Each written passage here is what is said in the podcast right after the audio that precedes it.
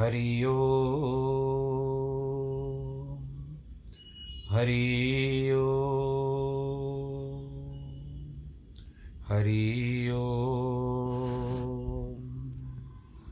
गुरुर्ब्रह्मा गुरुर्विष्णु गुरुर्देवो महेश्वरः गुरुर्साक्षात्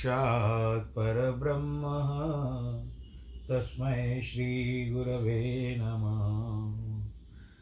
विघ्नेश्वराय वरदाय सुरप्रियाय, लम्बोदराय सकलाय जगद्दिताय, नागाननाय श्रुतियज्ञविभूषिताय, गौरीसुताय गणनाथ नमो नमस्ते। नाहं वसामि वैकुण्ठे योगिनां हृदयेन च मद्भक्तां यत्र गायन्ति, तत्र तिष्ठामि नारद। जिस घर में हो आरती, चरण कमल चितलाय तहाँ हरि वासा करे, ज्योत अनंत जगाए। जहाँ भक्त कीर्तन करे, बहे प्रेम दरिया तहाँ हरि श्रवण करे, सत्यलोक से आए। सब कुछ दीना आपने, भेंट करूँ क्या नाथ? नमस्कार की भेंट लो, जोड़ू मैं दोनों हाथ। जोड़ू मैं दोनों हाथ, जोड़ू मैं दोनों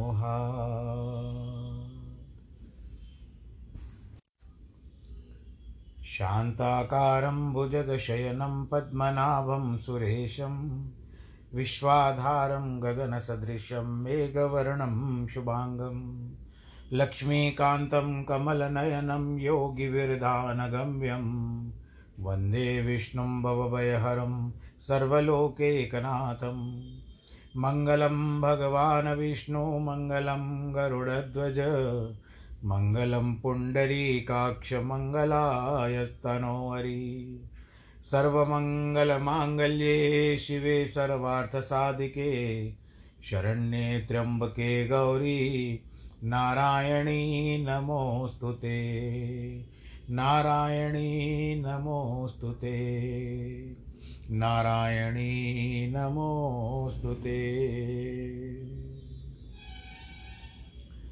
श्रीकृष्णगोविन्द हरे मुरारे, हे नाथ नारायण वासुदेव श्रीकृष्णगोविन्द हरे मुरारे, हे नाथ नारायण वासुदेव हे नाथ नारा वासुदेव श्रीनाथ नारायण वासुदेव हे नाथ नारायण वासुदेव श्रीनाथ नारायण वासुदेव, श्रीकृष्ण गोविन्द हरे मुरारे। हे नाथ नारायण वासुदेव, हे नाथ नारायण वासुदेव, हे नाथ नारायण वासुदेव। नारायणं नमस्कृत्यं नरं चैव नरोत्तमं। देवीं सरस्वतीं व्यास तचो ततो जयमुदीरयेत् कृष्णाय वासुदेवाय, हरये परमात्मने प्रणतक्लेशनाशाय, गोविन्दाय नमो नमः। सच्चिदानन्दरूपाय, विश्वोत्पत्ति इत्यादिहेतवे तापत्रयविनाशाय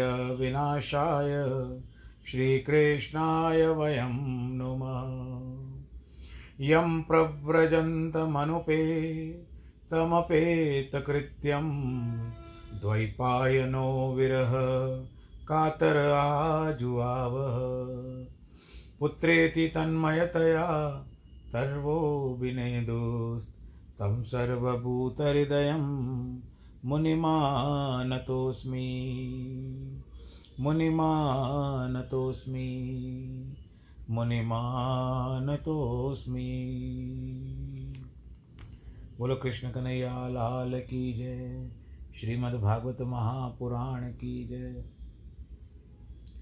दुनिया के भगवान श्री कृष्ण के चरण कमलों में सर्वप्रथम तो प्रणाम करें और सारा संसार विश्व कहीं भी घूम कर के आओ, पर अंततः जब तक प्रभु के शरण में नहीं आते हैं, क्योंकि तीन प्रकार के ताप वही मिटाने वाले हैं। आध्यात्मिक आदि दैविक आदि भौतिक कई बार वर्णन कर चुके हैं इसको। हम इसके ऊपर फिर से नहीं आएँगे। तो कहने का तात्पर्य यह है कि भगवान के संरक्षण में रहें। हैं तो उनके संरक्षण में। परंतु एक मान, मान्यता भी होनी चाहिए कि हम मानते भी हैं उनको। क्योंकि आप मानो या ना मानो, देने वाला तो वही है। आपको संसार में जिसने भेजा है, आपके जन्म से पहले जिसने आपके लिए दूध उत्पन्न कर दिया, उसके बाद फिर जब आप संसार में आए तो आपके लिए बहुत सारी व्यवस्थाएँ कर दी। और उसके बाद आपने बड़प्पन किया, अपने आप को बड़ा ही समझने लगे। आपने बस इतना बड़प्पन इतना बड़प्पन आ गया कि आप अपने आप को बड़ा समझने लगे। मैं ये तो नहीं कहता हूँ कि आप अपने आप को भगवान से बड़ा समझने लगे, परंतु कुछ कुछ मनुष्यों के इसमें भाव रहता है कि भगवान कौन है? हम उन उन बातों में नहीं पढ़ना चाहते यहाँ पर हम कंस की बात कर रहे हैं। किस तरह से था? दैत्यों की बात करते हैं। चलो मानते हैं कि किसी श्राप के कारण उनको ऐसी योनियाँ प्राप्त होती है। क्योंकि कहते हैं कि नारायण के इस संसार में सब जीवों का हाल अपनी अपनी खाल में सभी जीव खुशहाल। चौरासी लाख की जो योनियाँ हैं, इन चौरासी लाख योनियों में जो जिस प्रकार की योनि लेता है, वह उसी में प्रसन्न रहता है। अपने अपने जीव अपनी अपनी खाल में, खाल यानी जो चमड़ी मिलती है, जिस योनि की चमड़ी प्राप्त होती है, वो उसी में प्रसन्न रहता है, फिर उसको छोड़ना नहीं चाहता।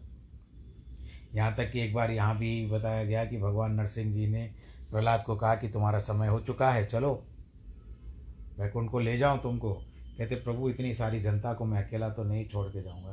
कहते, कोई किसके साथ नहीं जाता है? तो गए वहाँ पर, शुकर के पास गए। शुकर ने कहा, नहीं माना पत्नी ने भी कहा, नहीं चाहिए, हम लोग खुश हैं। बहुत सारी बातें बताई गई है, परंतु संक्षिप्त में यही है कि कोई नहीं जाना चाहता। इसकी शुक्र की योनि को छोड़ना था, परंतु उसने छोड़ने की इच्छा नहीं की। तो सभी लोग अपनी अपनी योनियों में खुश रहते हैं। परंतु मानव जीवन जीवन जो है, इसको ये जो योनि प्राप्त हुई है, ये मनुष्य जीवन की इससे मुक्ति का साधन है, ये शरीर। पाँच तत्व का जो शरीर प्राप्त हुआ है, उसमें सत्संग, कीर्तन, नाम करते हुए, अपना नित्य नेम, स्वाध्याय इत्यादि करते हुए आप अपने रास्ते पर, मुक्ति के रास्ते पर पहुँच सकते हैं। और सबसे केवल श्री कृष्ण गोविंद हरे मुरारे, भगवान कीर्तन करने से भी बहुत अच्छा है। कलयुग केवल नाम आधारा, सुमर सुमर नर उतरे पारा तो कहने का तात्पर्य यही है कि भगवान जी के पास अगर हमको जाना है तो सर्वप्रथम हम क्या कहते हैं? भजन तो बहुत बड़ा है, लेकिन मुझे कुछ पंक्तियाँ याद है। मैं आप सबके साथ साझा करना चाहता हूँ। मिलता है सदा सुख केवल ही, भगवान तुम्हारे चरणों में। मिलता है सदा सुख केवल ही, भगवान तुम्हारे चरणों में। यह विनती है पल पल छिन छिन यह विनती है, पल पल छिन छिन, रहे ध्यान तुम्हारे चरणों में, रहे ध्यान तुम्हारे चरणों में।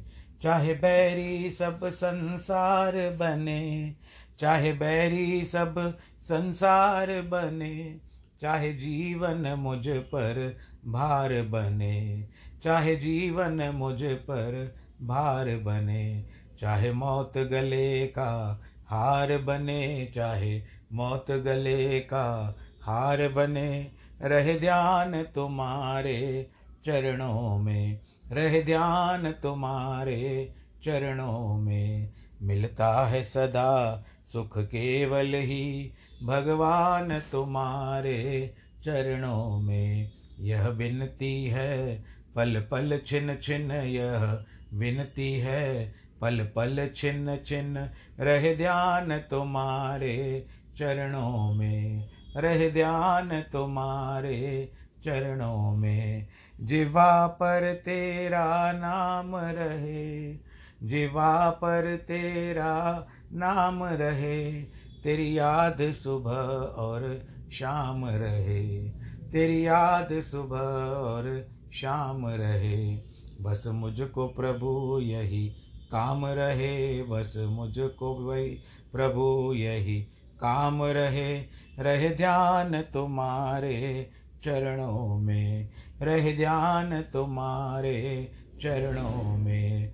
मिलता है सदा सुख केवल ही, भगवान तुम्हारे चरणों में। यह बिनती है पल पल छिन छिन, यह बिनती है पल पल छिन छिन रह ध्यान तुम्हारे चरणों में, रहे ध्यान तुम्हारे चरणों में, रहे ध्यान तुम्हारे चरणों में। बोलो, नारायण भगवान की जय। कथा की ओर चले। भगवान जी की तो शरण ले ली। उद्धव जी लौटे हैं। यशोदा मैया, नंद बाबा और गोपियों से उनकी भेंट हुई। और बहुत सारी भेंट लेकर के भी आए। उन्होंने जिसके जिसके नाम पर जो जो भेंट थी, उन सब तक पहुँचा दी। अब आगे जी कहते हैं सुखदेव जी, उद्धव जी ने श्री कृष्ण को उल्लाहना देते हुए कहा, कृष्ण, तुम्हारा हृदय कितना कठोर है। यह फट क्यों नहीं जाता? गोपियाँ तुमसे इतना प्रेम करती है। उन, तुम उनको छोड़कर यहाँ मथुरा में रह रहे हो। ये कैसा है भाई तुम्हारा प्रेम? कैसा आनंद है, कैसा रस है, कैसा ज्ञान है, क्या, या यही तुम्हारा सच्चिदानंद स्वरूप है? अरे बाबा, तुम अभी चलो ब्रज में और वहीं पर चल के रहो। आते जाते रहना। तुम्हारे लिए कौन सी बड़ी बात है? कृष्ण ने कहा कि उद्धव, तुम गोपियों के पास जाने के लिए कहते हो, ठीक है। लेकिन मेरी, इधर मेरी यह दशा है कि काम तब तक कुब्जा को नहीं छोड़ सकता। लेकिन जब उस हैरेंद्री को नहीं छोड़ सकता तो भला मैं गोपियों को कैसे छोड़ सकता हूँ? मैंने गोपियों को छोड़ा नहीं है। जरा मेरी ओर देखो तो मेरे रोम रोम में तुमको गोपियाँ ही बसी हुई दिखाई देंगी। बोलो, कृष्ण कन्हैया, लाल की जय। भक्त सुखदेव जी महाराज जी कहते हैं कि भगवान श्री कृष्ण उद्धव के साथ तुरंत कुब्जा के घर गए। कुब्जा ने उनका बड़ा स्वागत स्वागत सत्कार किया। श्री कृष्ण उसके पलंग पर बैठे, उद्धव जी नीचे फर्श पर बैठ गए। कृष्ण ने कुब्जा का मनोरथ पूर्ण किया।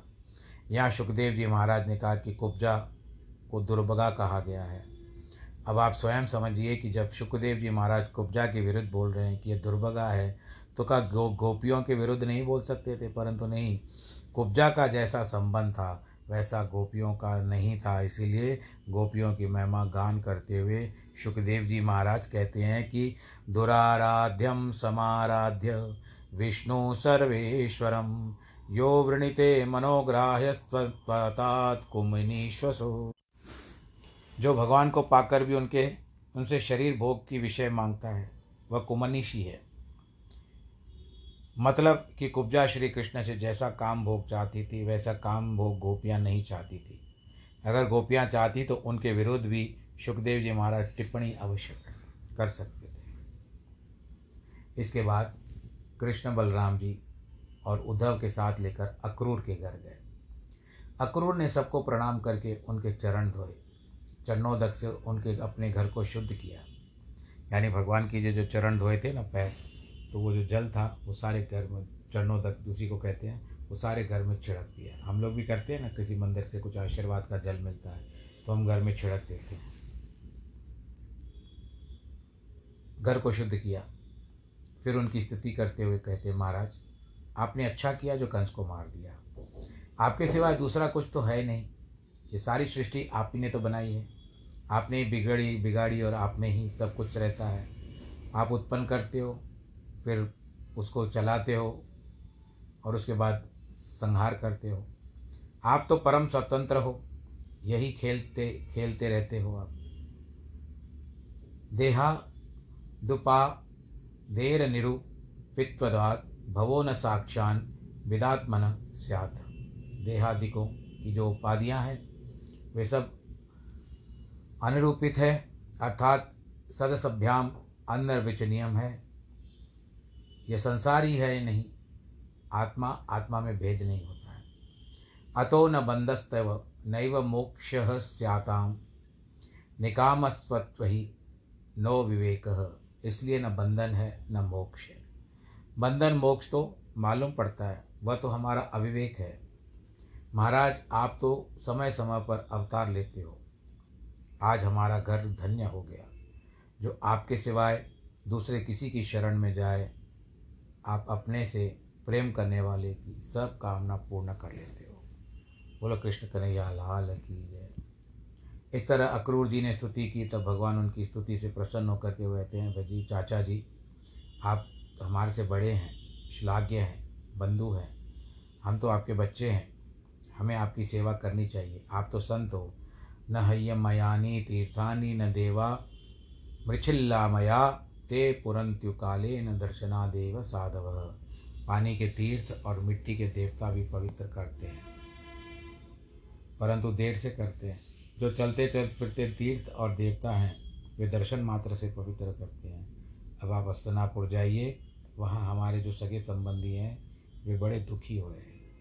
धृतराष्ट्र, उनके साथ बड़ा बुरा बर्ताव करते हैं। किस तरह से बर्ताव करते हैं, उनकी खोज खबर लेकर के आइए। और आकर के वो सारा समाचार हमको सुनाइए। फिर हम ऐसा प्रबंध कर देंगे कि जिस तरह से उनका कल्याण हो। क्योंकि इनकी बुआ रहती थी ना कुंती।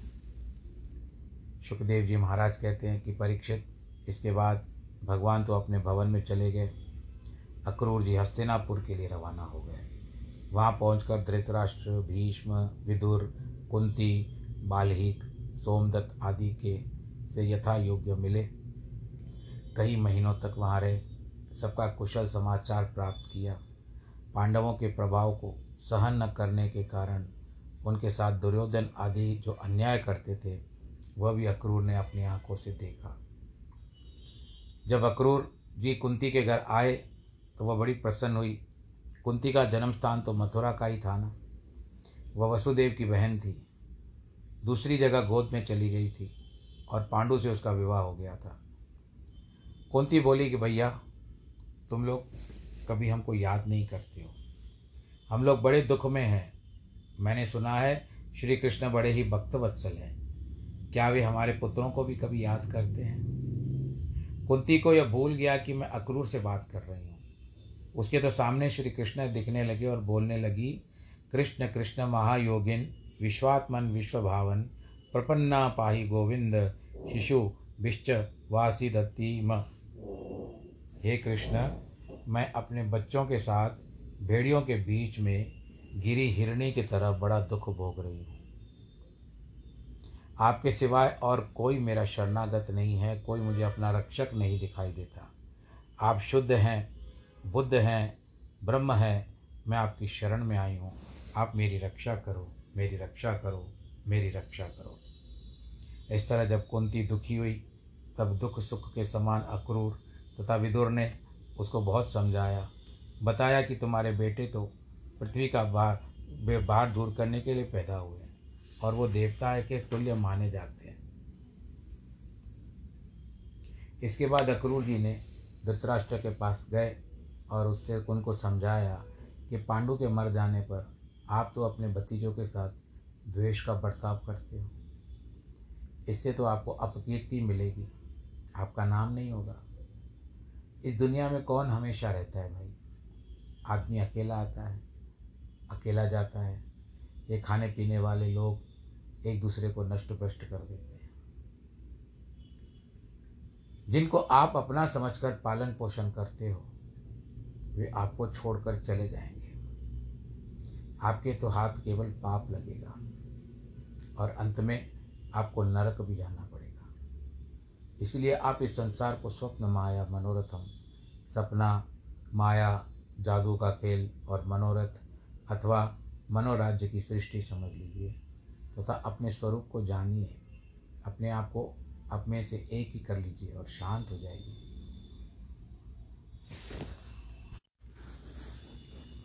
अब धृतराष्ट्र जो अपने पुत्र के मोह में फंसा हुआ था, वो तसली तो देता है अक्रूर को। परंतु वास्तविकता में तो बात कुछ हो रही है। धृतराष्ट्र क्या था?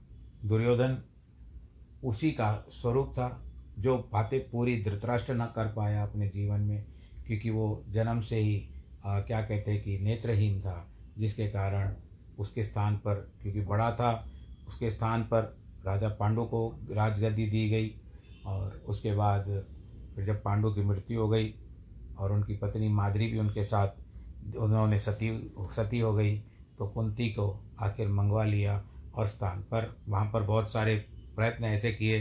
एक बार तो दुर्योधन ने भीमसेन को मारने का भी प्रयत्न किया था। अब कोई खीर कहते हैं, कोई लड्डू कहते हैं, पर विषाक्त लड्डू खिला दिए या विषाक्त खीर पिला दी और जल में फेंक दिया, पर वहाँ से भी बच करके आया। बोल, कृष्ण का या लाल की है।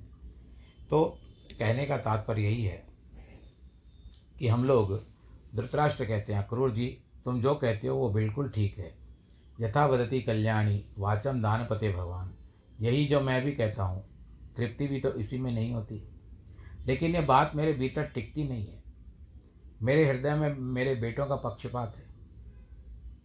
जैसे पहाड़ के शिखर पर बिजली कौंद कर अंतर्जान हो जाती है, वही दशा जो तुमने मुझे उपदेश दिए हैं, वो भी ऐसे ही है।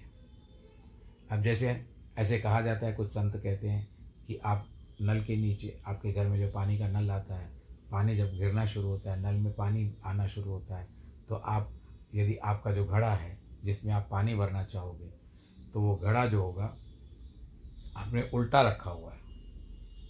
अब उल्टे घड़े में पानी तो भरेगा नहीं, वो बहता जाएगा। यानी आप, समय भी नष्ट हो गया आपका, जल भी नष्ट हो गया, और आपने जो उसके पीछे समय लगाया था आपने जो इतनी मेहनत की थी, वो भी नष्ट हो गया। तो ये बात वहीं पर आकर के रुकती है कि आकाश की बहुत ऊँचे पर, पर्वत की ऊंचाई पर बिजली चमकती है, लेकिन अंत में वो अंतर ध्यान हो जाती है। तो अब अक्रूर जी जो भी कहते हैं, धृतराष्ट्र को वो उनके पल्ले नहीं पड़ती, क्योंकि वो मोह और माया में फंस चुका है। पुत्र मोह में फंस चुका है। कृष्ण कन्हैया लाल की जय।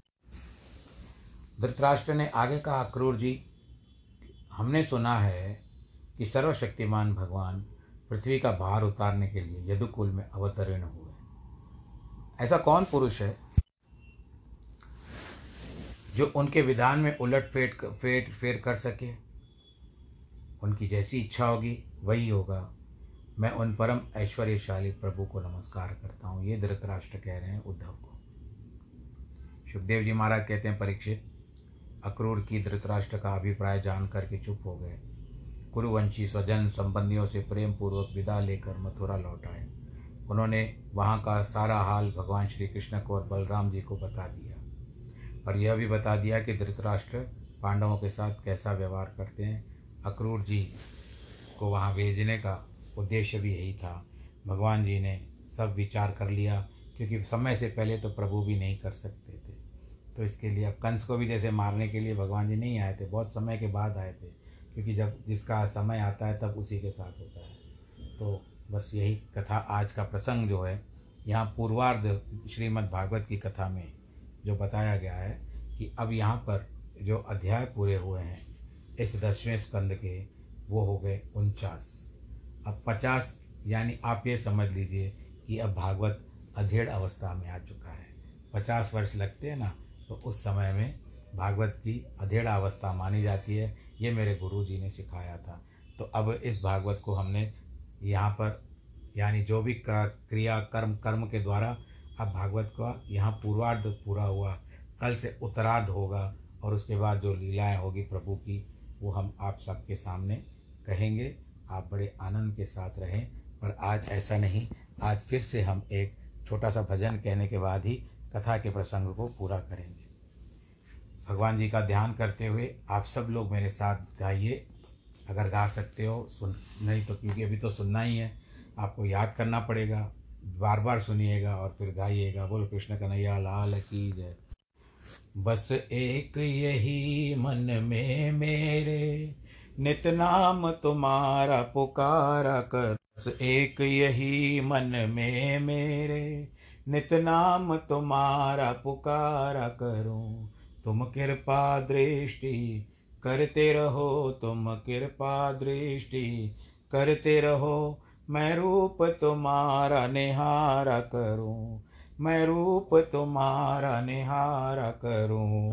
बस एक यही, मन में मेरे नित नाम तुम्हारा पुकारा करूँ। तुम मंद मंद मुस्काते रहो, तुम मंद मंद मुस्काते रहो। मैं रूप तुम्हारा निहारा करूँ, मैं रूप तुम्हारा निहारा करूँ। चरणों को आगे बढ़ाते रहो, चरणों को आगे बढ़ाते रहो। पद पंकज मैं सहलाया करूँ पद पंकज मैं सहलाया करूँ। बस एक यही, मन में मेरे, नित नाम तुम्हारा पुकारा करूँ। बस एक यही, मन में मेरे, नित नाम तुम्हारा पुकारा करूँ। तुम मुरली मधुर बजाते रहो। तुम मुरली मधुर बजाते रहो। मैं गीत तुम्हारे गाया करूँ। मैं गीत तुम्हारे गाया करूँ। प्रभु चरणों में मन मेरा लगता रहे। प्रभु चरणों में मेरा मन लगता रहे। मैं गीत तुम्हारे गाया करूँ। मैं गीत तुम्हारे गाया करूँ। बस एक यही, मन में मेरे। नित नाम तुम्हारा पुकारा करूँ। मन मंदिर में बस जाओ तुम, मन मंदिर में बस जाओ तुम। मैं जग से अपना किनारा करूँ, मैं जग से अपना किनारा करूँ। तुम सेवक समझो दास को, तुम सेवक समझो दास को। मैं तेरी शरण में गुजारा करूँ, मैं तेरी शरण में गुजारा करूँ। बस एक यही, मन में मेरे नित नाम तुम्हारा पुकारा करूँ। बस एक यही, मन में मेरे नित नाम तुम्हारा पुकारा करूँ। तुम कृपा दृष्टि, करते रहो तुम कृपा दृष्टि। करते रहो, मैं रूप तुम्हारा निहारा करूँ, मैं रूप तुम्हारा निहारा करूँ। हो दीन बंधु दीनानाथ, मेरी डोरी तेरे हाथ। दीन बंधु दीनानाथ, मेरी डोरी तेरे हाथ। दीन बंधु दीनानाथ, मेरी डोरी तेरे हाथ। गोविंद जय जय, गोपाल जय जय, गोविंद जय जय। गोपाल जय जय। राधा रमण हरि गोविंद जय जय। राधा रमण हरि गोविंद जय जय। गोविंद बोलो हरि, गोपाल बोलो। गोविंद बोलो हरि, गोपाल बोलो। राधा रमण हरि, गोपाल बोलो। राधा रमण हरि, गोपाल बोलो। बस एक यही मन में मेरे नित नाम तुम्हारा पुकारा करूँ। तुम कृपा दृष्टि करते रहो, मैं रूप तुम्हारा निहारा करूँ। मैं रूप तुम्हारा निहारा करूँ। मैं रूप तुम्हारा निहारा करूँ। बोलो कृष्ण कन्हैया, लाल की जय श्रीमद् भागवत महापुराण की जय। तो भक्तों, कथा को मैं प्रयत्न करूँगा तीन दिन और करने की। वैसे तो छुट्टी रहती है, शनिवार, रविवार और सोमवार, परंतु मैं तीन दिन करूँगा, बाकी दिवाली के चार दिन मैं कथा ना कर पाऊँ। तो बस मैं आपको यही सूचना दे रहा हूँ, इसी बीच आप सबके जिनके जन्मदिन हो, वैवाहिक वर्षगांठ हो, बहुत बहुत बधाई। ईश्वर आप सबको सुखी रखे और आप सदैव भगवान जी का चिंतन करते रहें, आनंद के साथ रहें। नमो नारायण।